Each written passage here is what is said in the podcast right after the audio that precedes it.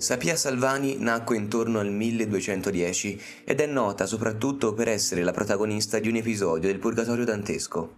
Era una gentildonna senese, apparteneva alla casata dei Salvani, da sempre ghibellina, ed era la zia paterna di Provenzan Salvani, celeberrimo generale senese. Sapia sposa Ghinibaldo di Saracino, che, a causa del patronimico, viene inizialmente confuso con un membro della senese famiglia aristocratica dei Saracini. Ghinibaldo in realtà ha origini ben più umili. Il padre, Saracino di Saracinello d'Astrove, compie una scelta sociale ed economica attraverso la progressiva acquisizione di beni fondiari. Acquisisce la cittadinanza senese e nel 1240 riveste già il ruolo importante di provveditore di Biccherna.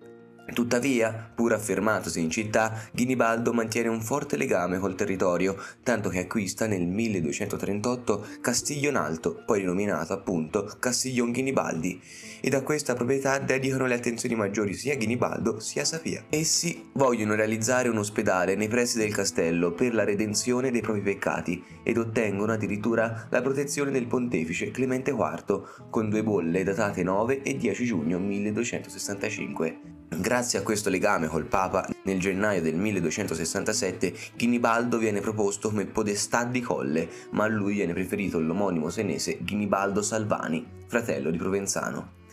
L'avvicinamento al Papa e questo scontro con la famiglia ribaltano le opinioni politiche di Sapia, che, invidiosissima, diventa guelfa, tanto da desiderare la sconfitta di Siena durante la battaglia di Colli Valdelsa contro Firenze nel 1269, addirittura rallegrandosi per la morte del nipote e per la strage avvenuta per i senesi.